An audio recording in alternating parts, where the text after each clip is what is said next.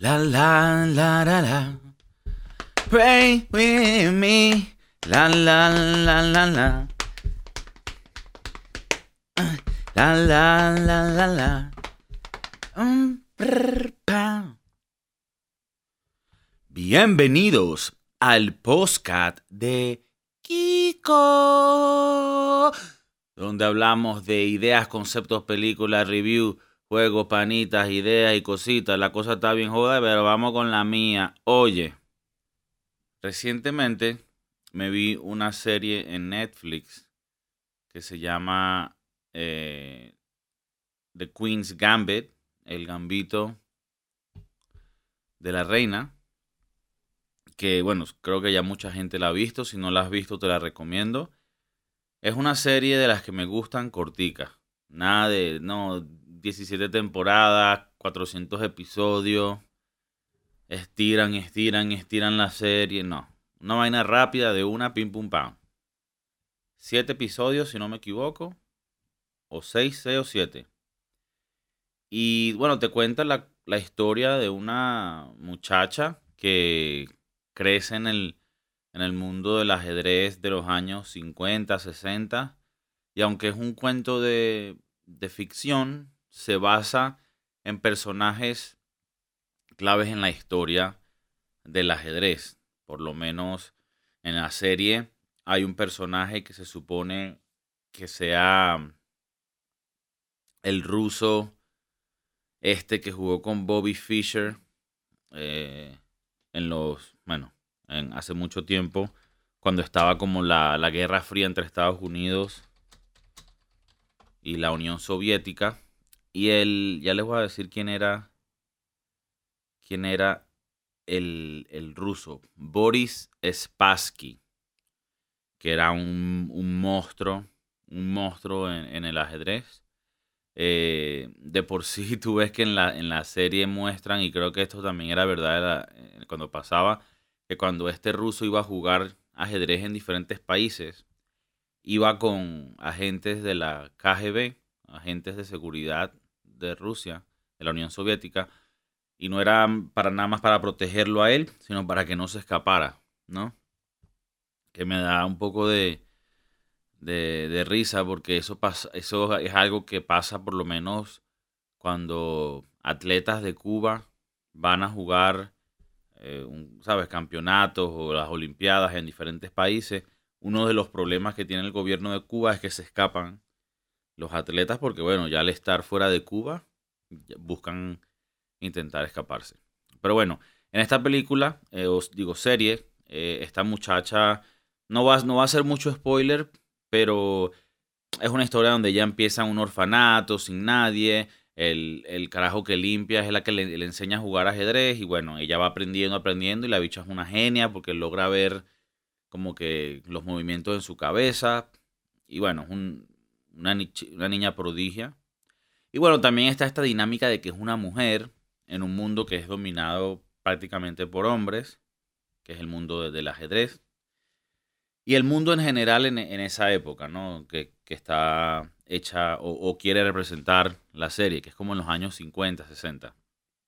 Y me gustó mucho porque hoy en día que te quieren meter por, por las narices y por los ojos tanto, tanta política de agenda de que, ¿sabes? Las minorías o las mujeres, eh, y, lo, y lo hacen de una manera tan inorgánica. Ves una serie como esta, en donde es una serie excelente de un personaje excelente que, que bueno, que también es mujer, pero no, ser mujer no es el punto de la serie.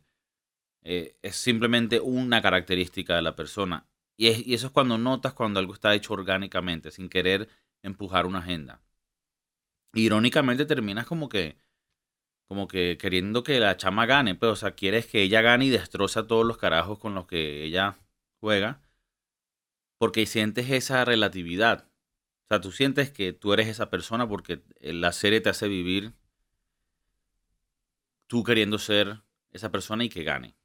Y bueno, también en la serie ella tiene problemas con sustancias y entonces todo eso se mezcla en la trama de la, de la serie. Pero bueno, es muy, muy interesante. De verdad que la recomiendo.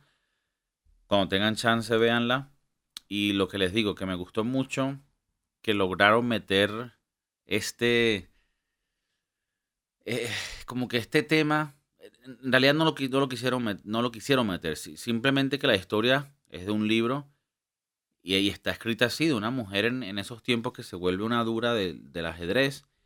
Y, y, es muy curioso porque, porque como, como digo, tú terminas sintiendo como que un empoderamiento de esta mujer, pero es tan orgánico que no lo sientes como algo que te están empujando por las narices, que tienes que ser inclusivo y tal, sino que es algo que, que lo sientes porque está tan bien hecho. ¿Va? Entonces, bueno, de verdad, véanla. Un dato curioso de esta serie es que originalmente esta serie la iba a dirigir Heath Ledger, que era el, el que hizo el personaje de Joker en la película de Batman, si no me equivoco, The Dark Knight, que era la del Caballero Negro o de la Noche. Y bueno, que es el, el papel este de Joker que fue increíble.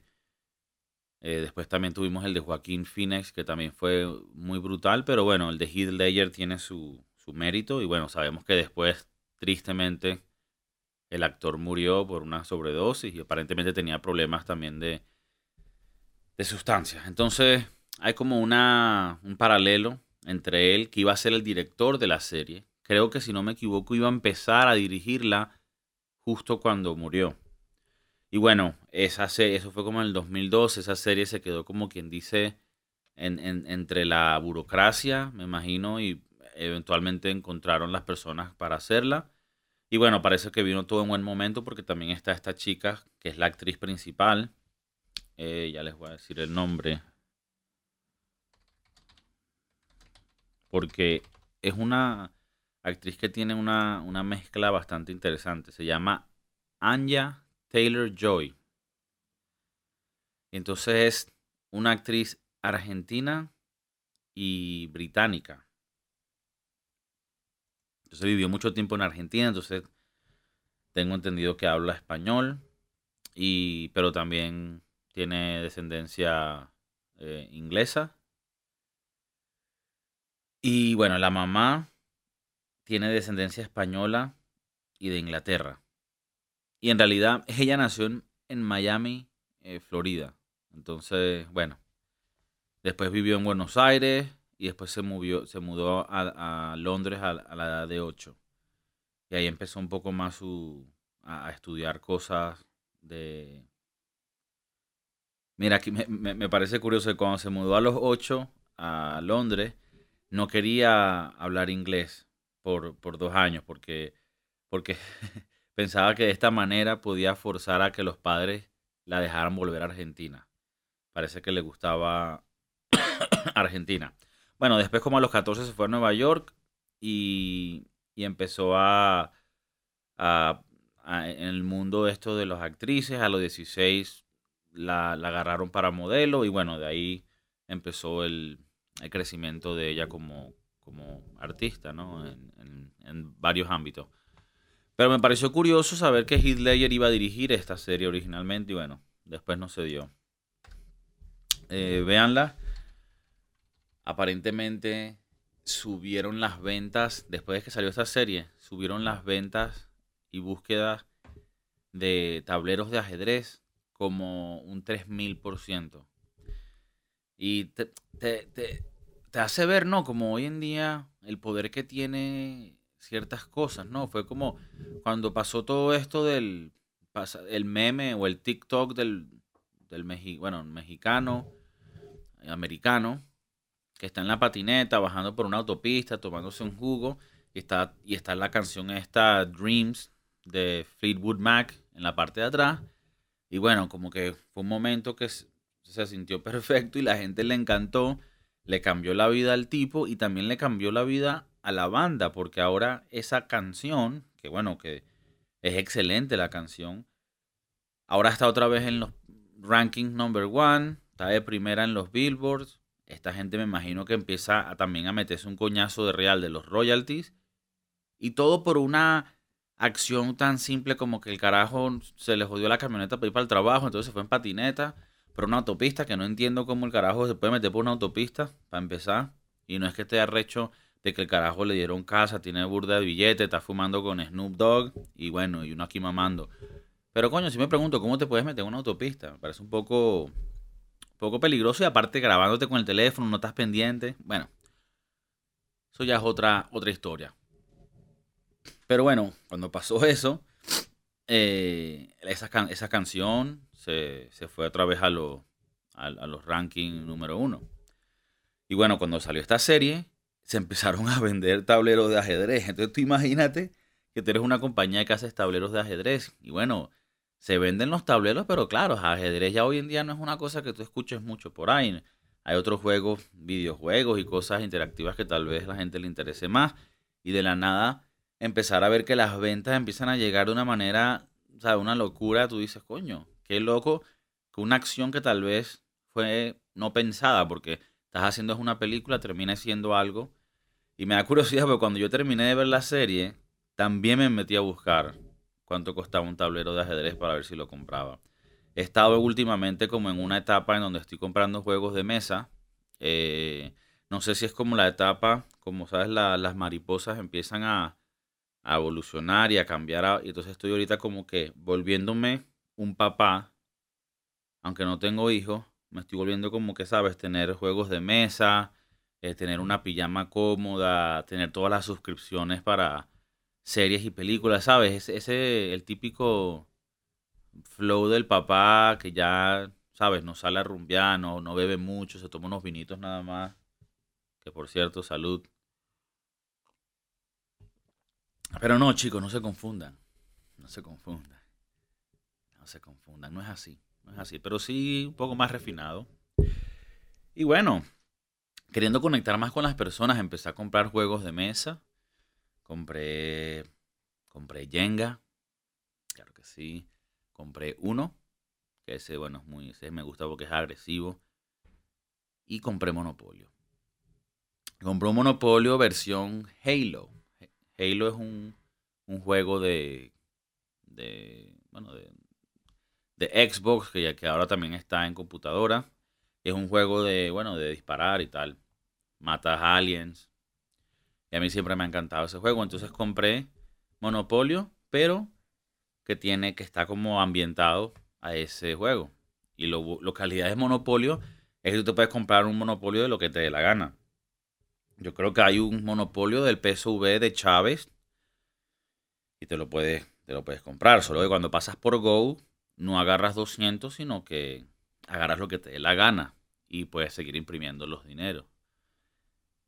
Los dineros, los billetes, ¿no? Suena un poco raro eso. Pues, puedes seguir imprimiendo los dineros. Un poco raro, un poco raro. Pero bueno, hay, de todo. Puedes comprar literalmente un monopolio de todo. Aunque eventualmente quisiera tener uno clásico porque creo que es el que más, ¿sabes? El, que tenga la, el boardwalk, ¿sabes? las típicas conocidas ah, eh, propiedades, ¿no? Del, del, del, del, del monopolio original. En este tema quería darles unos tips, unas, unas palabras acerca del monopolio, porque yo últimamente me volví a meter en el juego de los, como les dije, de los juegos de mesa y empecé a jugar monopolio otra vez, pero ahora un poquito más competitivo, queriendo, queriendo ganar, ¿no? No sé si ustedes se acuerdan cuando eran pequeños, pero cuando yo jugaba monopolio con mi familia cuando era pequeño, y primos y primas, prácticamente era jugar dos horas y luego, pum, tirar el tablero, romper los billetes y decir que el primo estaba robando del banco. Entonces, nunca en realidad lo entendí. Y ahora, con todo esto, me pongo a investigar y hasta hay videos que te explican cómo jugar Monopolio bien, cuáles son las propiedades que más valen la pena. Y entonces, quería explicarles a ustedes algunas ah, estrategias que pueden usar. Y, bueno, y tal vez esto les anime a ustedes a jugar Monopolio y otros juegos de mesa y conecten más con su familia y se quieran más. Y tal vez un día podemos jugar juntos, no sé de qué manera, virtualmente tal vez. Creo que hay un monopolio online, pero bueno, no es lo mismo jugar ahí con tu gente, tomándote algo, intoxicándote, ¿sabes? Entonces, empezamos. Mucha gente cree que cuando tú juegas Monopolio y caes en free parking, que es este, este Vamos a poner aquí un tablero de monopolio. Pero sí, es como tiene un carrito el, el, dibujo, ¿no? Aquí se los pongo. A ver si esto me lo deja ver bien. No, dice que el grupo, está grupo Clarín. Coño, hermano. Estoy buscando también una vaina, coño, normal, brother. No es tan difícil, chamo. No es tan difícil. Buscas, buscas las imágenes, brother. Y es un huevo. Es un huevo. Le, le sigues dando clics y clics y clics y clics y no te lleva a ningún lugar, huevón. Bueno, aquí más o menos lo ven. Y si no jodan, se búsquenlo. Pero bueno, aquí tienen el free parking. ¿Qué es este? Es un carrito ahí rojo. El free parking, la gente piensa que colectas dinero, que no, no, no colectas un coño de la madre. O sea, si tú caes ahí, eso lo que significa es que estar en ese lugar es gratis. ¿Ok? Porque cuando la vaina se empieza a poner jodida en el juego, no es gratis nada. Todo más bien es un, es un problema. Entonces, más claro que solamente al caer ahí puedes estar ahí gratis y hasta ahí. Hay algunos unos espacios en el juego como por ejemplo como por ejemplo income tax, luxury tax, que cuando caes ahí tienes que pagar. Entonces la gente agarraba ese dinero, te digo porque bueno, me acuerdo de las miles de maneras que jugamos este juego y la gente agarraba eso y lo ponías en como que en el medio y el que caía en free parking se agarraba ese reales y no. Porque lo que estamos haciendo es darle más leña al fuego, le estamos dando más largas al, al juego. Lo que queremos es que el juego termine rápido para que la vaina sea divertida y pueda jugar otra vez. Entonces, con esa misma intención, nunca se debe prestar dinero. O sea, el banco no te debe prestar dinero. Si tú te quedas sin real, tú te vas a la bancarrota, pierdes tus vainas y te sales del juego. Entonces, ¿cómo ganas el juego? Ganas el juego cuando el resto de los jugadores esté quebrado. Entonces, eso lo logras, bueno, teniendo propiedades que te den dinero. Y bueno, obviamente hay suerte involucrada con esto, pero también hay cosas que, que tienen que tener en mente que les van, que les vayan a ayudar. Porque a veces pensamos que en el tablero de, Monopolio las, las cosas que tenemos que, que buscar, las propiedades que tenemos que comprar, son las más caras. Porque bueno, esas son las que en teoría van a dar más dinero cuando caes en ellas. Pero, como pueden pensar por dónde va esto, no es la realidad. Porque las, las propiedades estas azules, que son las más caras, también son las que menos cae gente. Y son solo dos eh, lugares donde pueden caer en vez de tres, como tienen otras, otras de las, de las propiedades. Entonces, por ejemplo, para que tengan una idea, uno de los lugares donde la gente más cae es en la cárcel. Porque Tú puedes caer en la cárcel, bueno, aparte de llegar ahí para visitar, también hay cartas que te mandan para la cárcel. Entonces es un lugar donde un gran porcentaje de la gente va, siempre cae ahí. Entonces, cuando tú caes aquí, tienes que salir de aquí. Los números más probables es entre 7 y 9. 8 siendo el, el, el, como quien dice, el número mágico. Y entonces en, en promedio tienes 7, 8 y 9 que te pueden salir en los dados, que es lo más común. Entonces, cuando, tú tomas eso en cuenta, estamos hablando que a ti te va a caer aquí más o menos. Con 8 cae aquí, con 9 cae aquí, con 7 cae aquí, que se salva, pero con 6 cae aquí. Entonces, tener estas tres es prácticamente el, mejor grupo de propiedades. Siguiéndole las rojas, porque si, si sacan más de 9, 11, 13 y 14. Bueno, no, no llega. 12. 11 llega aquí. Ok. Y también que si caen por acá, en el siguiente dado van a caer en las rojas. Entonces, estas, estos dos sets de colores, las, las naranjas y las rojas, son las mejores para tener en temas de promedio y en temas de estadísticas. Es donde la gente más cae. Y también tienen como un balance perfecto entre lo que te cuesta comprar casas y hoteles y lo que te da de, retorno, ¿no? Porque por lo menos tienes unas, eh, las Boardwalk y Park Place, que son las azules, las típicas que sabemos que son las más caras, son muy costosas construirle casas y hoteles. Es verdad que te van a dar bastante dinero si alguien cae ahí, pero es mucha la inversión y puedes terminar yéndote a la quiebra antes de que alguien caiga ahí para darte tu premio gordo. De igual manera tienes estas marrones que son lo, lo, total opuesto a estas, a las Boardwalk y la Park Place, que es que son extremadamente baratas para construirle y cuando la gente cae tampoco te da tanto dinero. Sin embargo, yo he ganado juegos teniendo estas y me parece que, que la gente cae ahí, cae ahí y como son baratas y parecen que no es mucho, pero poquito y poquito va añadiendo. Y bueno, esto ya después tú lo irás viendo con el juego, también hay estrategias propias y más que las estadísticas, cada juego tiene diferente suerte, entonces bueno, pero dentro del juego tú quieres obviamente tratar de tener colores que sean iguales y empezar a construirle. Otra cosa que, que la gente a veces no, no tiene claro, cuando tú estás jugando Monopolio, cada vez que tú le das, si tú caes en una propiedad, esa propiedad tiene que ser vendida. Entonces, yo me acuerdo que nosotros jugábamos y si alguien, y si alguien caía y no la quería comprar, seguía derecho y bueno. Pero ¿qué pasa? Aparte de que estas no son las reglas oficiales, porque las reglas oficiales dicen lo que voy a explicar ahorita, eh, también hace el juego más largo. Entonces, ¿qué es lo correcto que se debe hacer? Si tú caes en una propiedad y no la quieres comprar, va a subasta.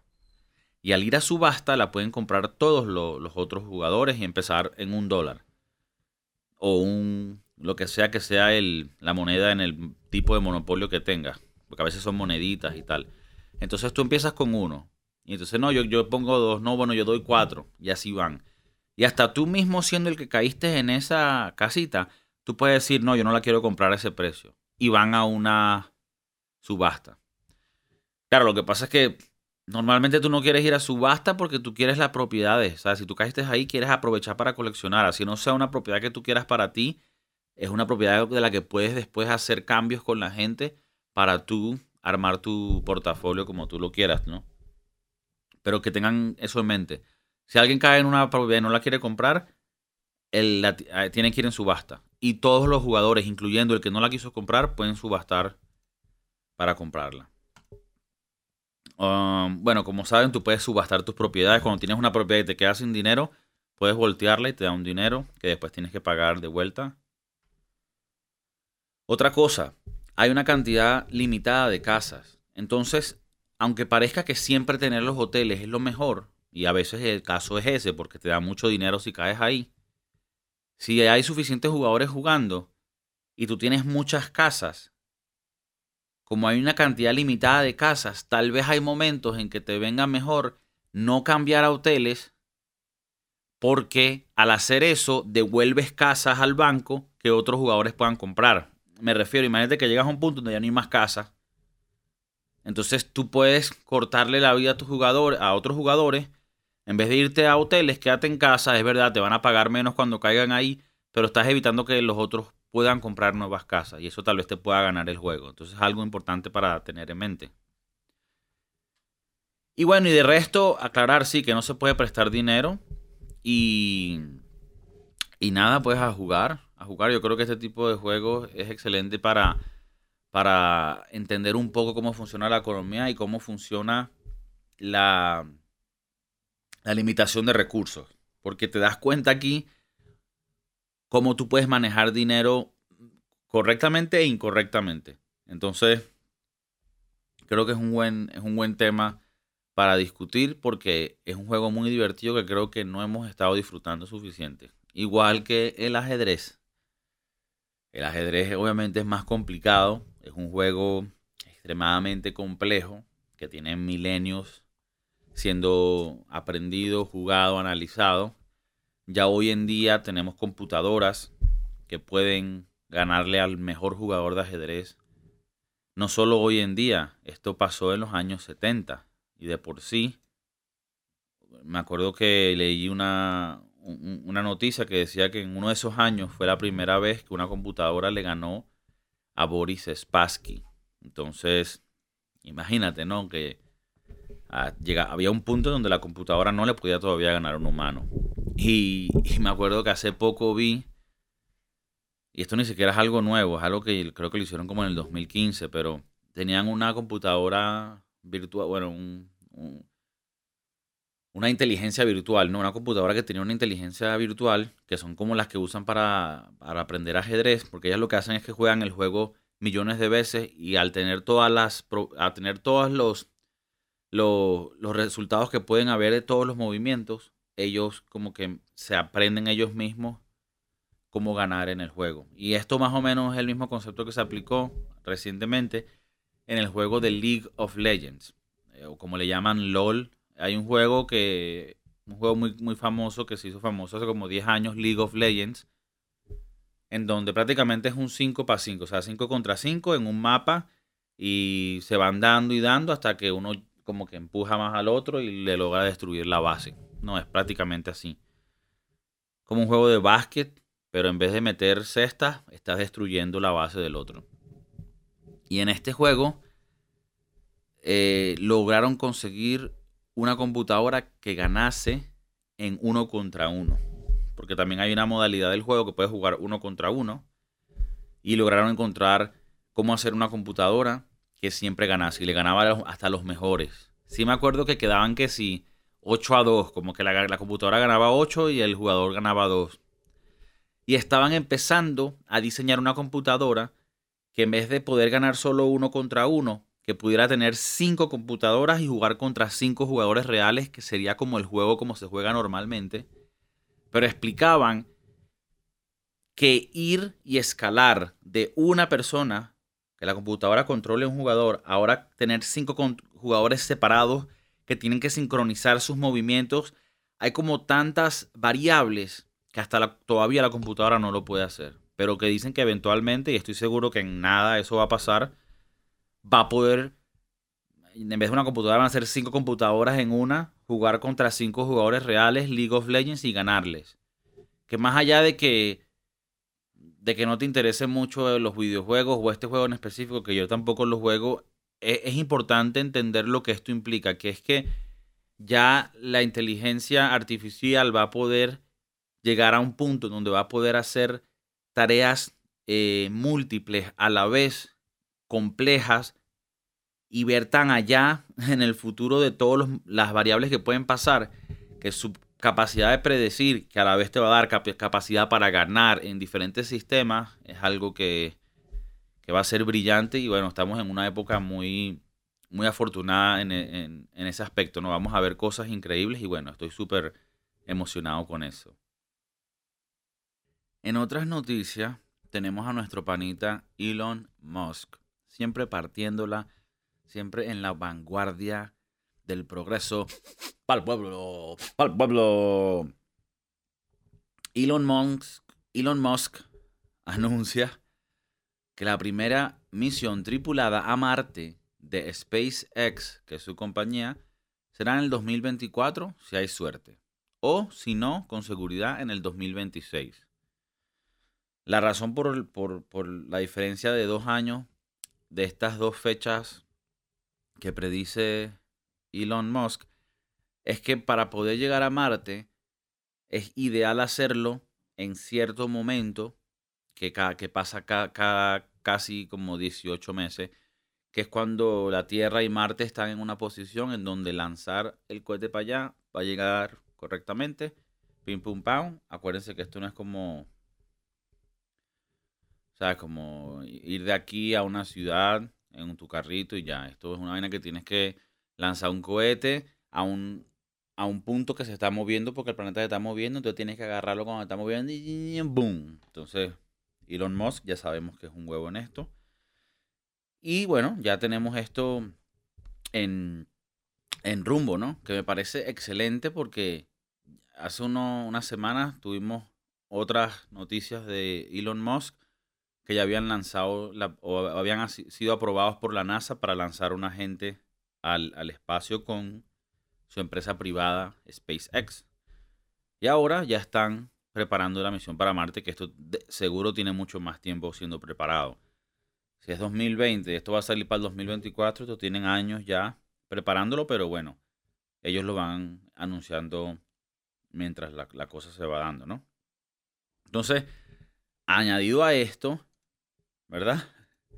Tom Cruise firmó un contrato para ir al espacio y bueno, va a tener una tripulación que va a viajar con él para grabarlo porque van a hacer una película en el espacio.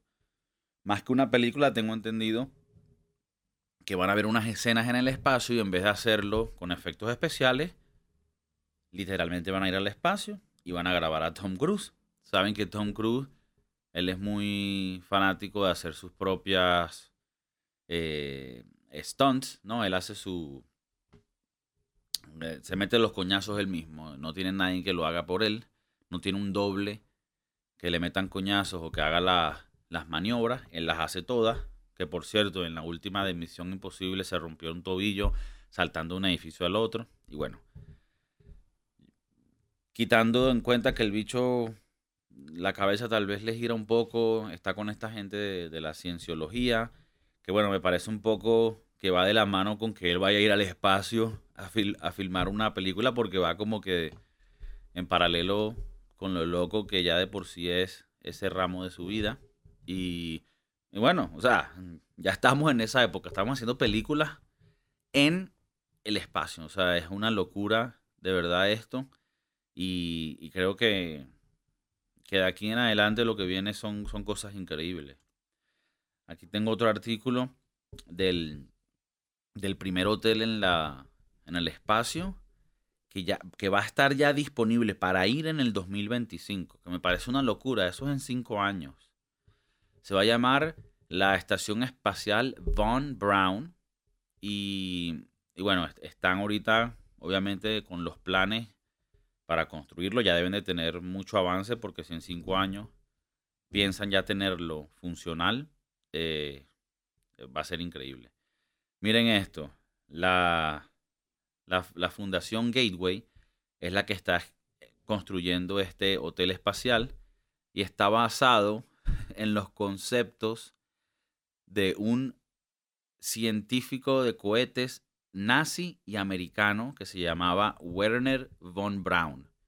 Y por eso se va a llamar von Braun. Bueno, imagínense, para que tú veas lo, lo genio que era este tipo, que aún siendo nazi dijeron como que, bueno, pero el tipo es burda inteligente, ¿verdad, coño? Las raíces cuadradas que saca, coño, esa vaina no las... Eh, burda cuadrada. Bueno.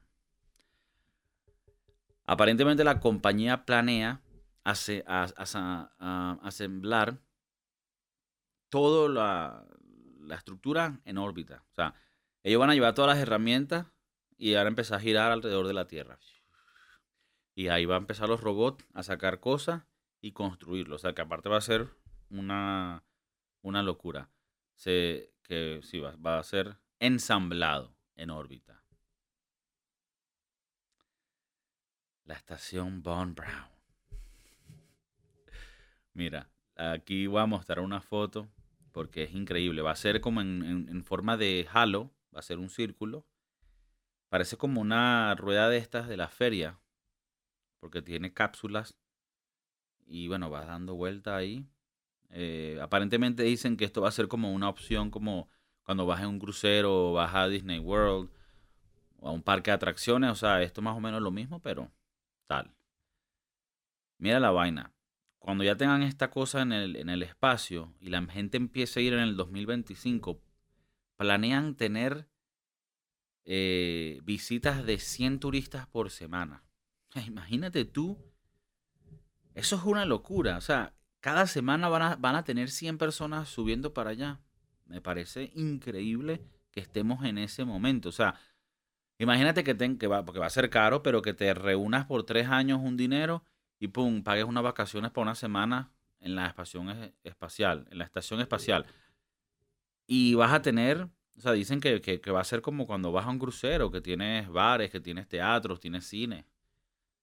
Claro, quitando la vista, que no estoy diciendo que no es brutal, o sea, va, a ser una brutalidad, pero quitando la vista, es como un crucero limitado, porque vamos a estar claro, ahí no tienes, sea, eso no va a tener canchas. O sea, ahí lo que vas a estar en un lugar cerrado. O sea, creo que es más la experiencia de, de saber que estás en el espacio más allá de lo que puedas hacer aquí. Porque en realidad de hacer mucho no, no hay mucho para hacer. Más allá de, ver por la ventana y ver que estás en el espacio, que bueno, eso debe ser una brutalidad. Eh, por otro lado, van a tener en la estación gravedad, eh, gravedad virtual. sí, o sea, en vez de tener realidad virtual, esto va a ser gravedad virtual. Va a ser gravedad eh, sintética, ¿no? Porque van a simular una gravedad cuando estés adentro de la estación. Para que, aparte obviamente de darte oxígeno, van a hacer una gravedad para que tú puedas caminar como si estuvieras en la Tierra, pues, porque obviamente saben que cuando esta gente se va al espacio, ellos están flotándose, agarrándose de aquí, dando vueltas, orinan y el orine sale para acá, entonces no, aquí lo van a hacer todo para que haya una gravedad. Pero se abren opciones para las cosas que puedas hacer jugando con el hecho de que no hay gravedad. Entonces puedes tener cuartos especiales en donde puedes que si tener juegos, hablaban un poquito especulando, pero que puede ser posible tener un juego como de Quidditch, como, como este juego de Harry Potter, ¿no? Que se monta en una escoba y van volando y están tirando. A la final es como fútbol, pero en unas escobas voladoras. Bueno, si estás en el espacio, no hay gravedad. Obviamente estás en la estación espacial que tiene gravedad, pero cuando entras a este cuarto desactivan la gravedad y puedes flotar y tendrás una vaina que te da propulsión y puedes jugar. A, o sea, ahí es donde yo digo, bueno, ahí sí me dices que si hay cosas para hacer. Si, me, si, tú me dices que van a haber experiencias físicas que no hemos podido tener en la, en la Tierra, como volar con una vaina, jugar un deporte nuevo que flotemos y vaina, ahí sí estamos hablando de otras cosas y ahí sí me interesa. ¿Me entiendes? Me puedes mandar el brochure, yo empiezo a rellenarlo y a guardar dinero para, para hacer ese, ese viaje. Entonces, vamos para allá.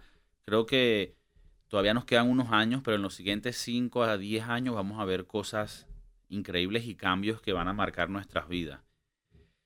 Y eh, lo he dicho en otro podcast, en los tiempos pasados, si alguien nació en el año 1600, pam, pam, pam, y ponte que viviste mucho, viviste 100 años, que en esos años 1600, pam, pam, pam, la gente no vivía 100 años, la gente vivía 30 años si tenía suerte pero digamos que viviste 100 años, de 1600 a 1700. Ahí lo que mejoró fue el mango de la espada. Ahí lo que mejoró fue el, el, el, bordado del vestido. O sea, no había nada de mejora. O sea, era lo mismo. Eh, una carreta, unos caballos, unas espadas, unas degollaciones y muertes y pandemias y horrible todo. Estamos en una época en donde estamos viendo cambios increíbles, donde estamos viendo cada año ver algo que se crea nuevo, que, ya estamos tan acostumbrados que ya ni nos sorprende ver cosas nuevas, que es lo increíble.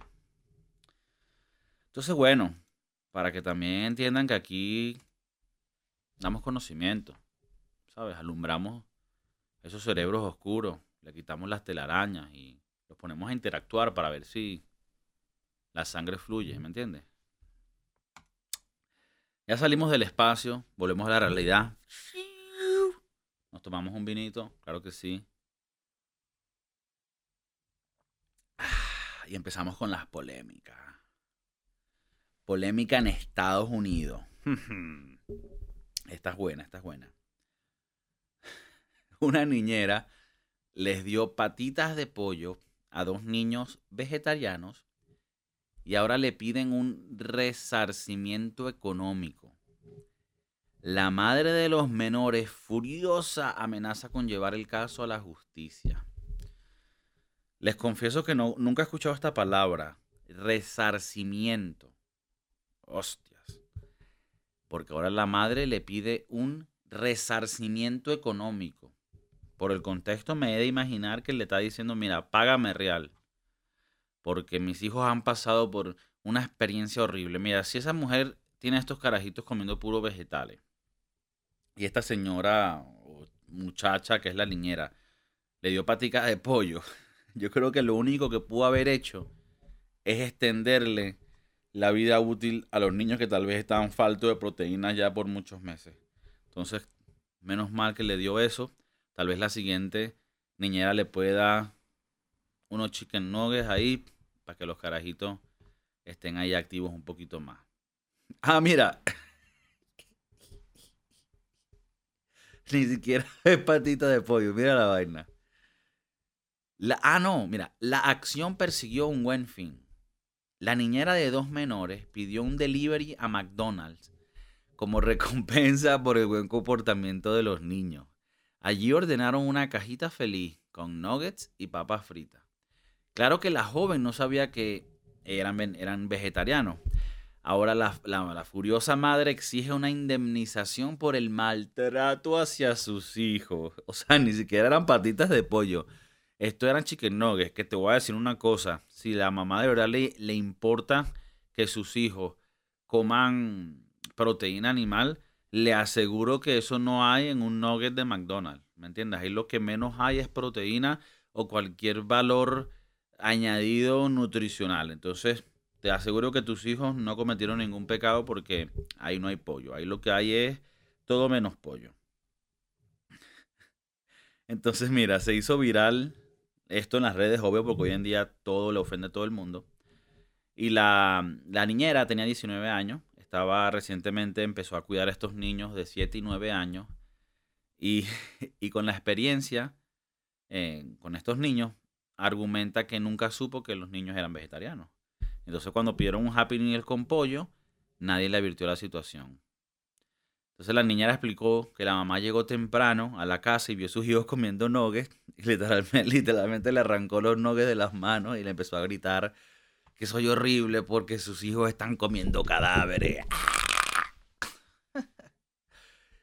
Saben que también hay una, hay una, hay una vaina eh, que, que, por cierto, o sea, si tú eres vegetariano, perfecto. O sea, no tengo problema. Solo que Creo que con los niños también hay que tener cuidado porque si tú vas a tener una dieta vegetariana, tú te estás inhibiendo de las proteínas, entonces tienes que cubrir eso con otras cosas. Y si es un niño, creo que es un poco más delicado. Entonces, obviamente hay un, hay un, hay una realidad y un, y un hecho serio en todo esto, pero bueno, sí me da risa porque creo que un nugget no le va a hacer daño a ningún niño. Creo que es bueno que los niños se coman los nuggets para que sepan a qué saben ¿sabes? Las cosas tóxicas. Entonces, bueno, seguimos.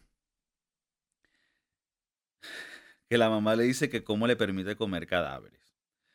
Entonces luego la chama dice, me echó sin pagarme y luego me dio un mensaje de texto diciéndome que le tenía que pagar 300 dólares por cada niño por el daño emocional que les había causado.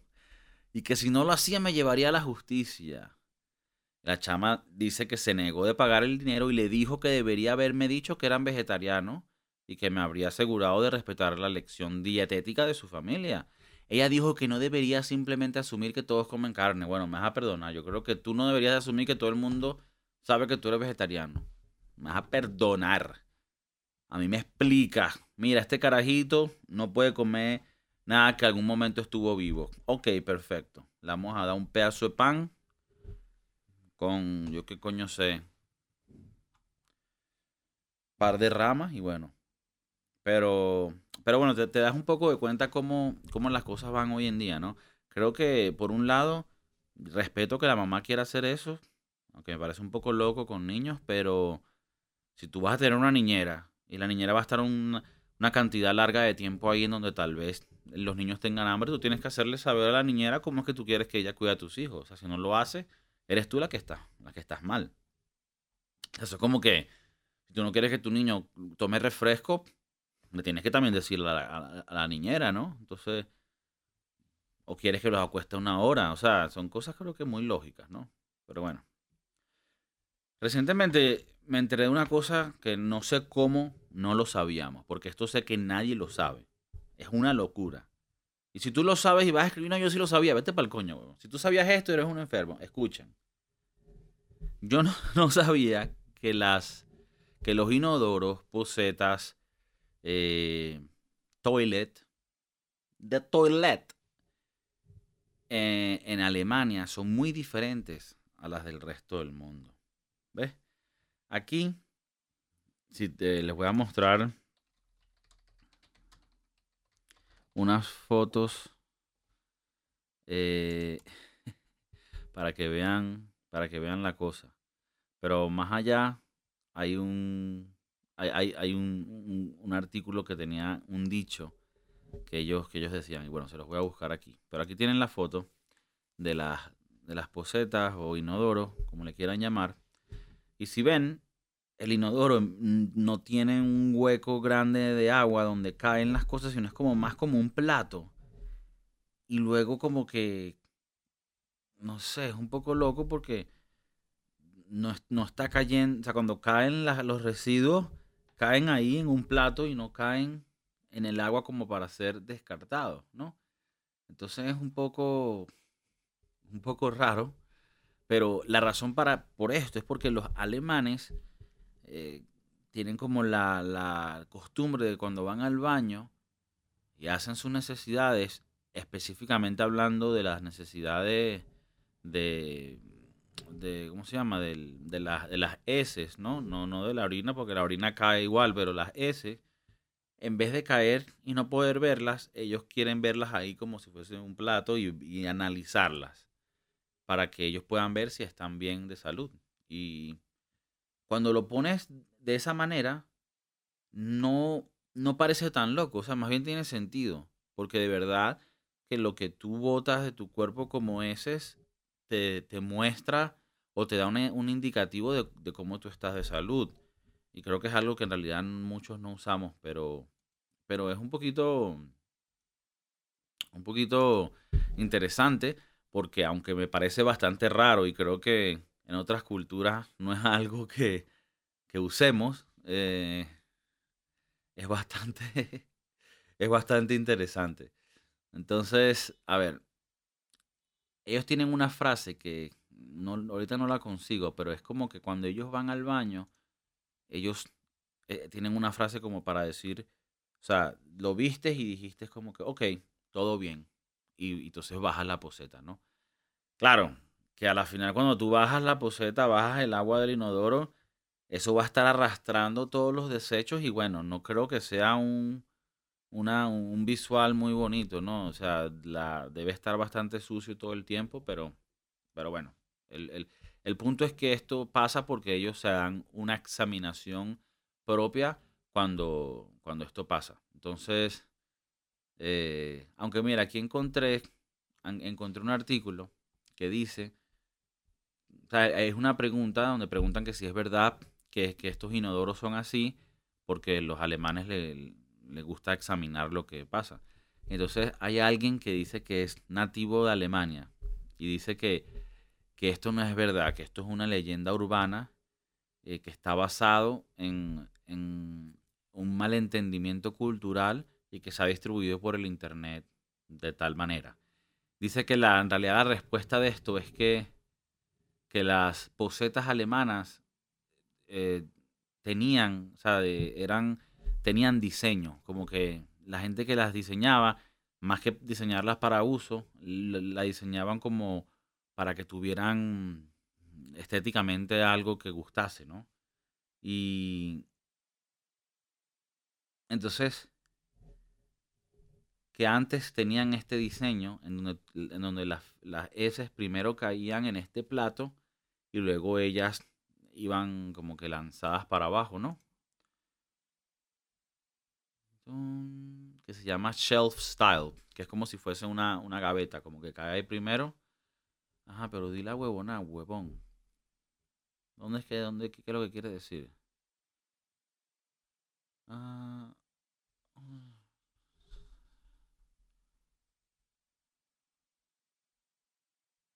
ah, ok.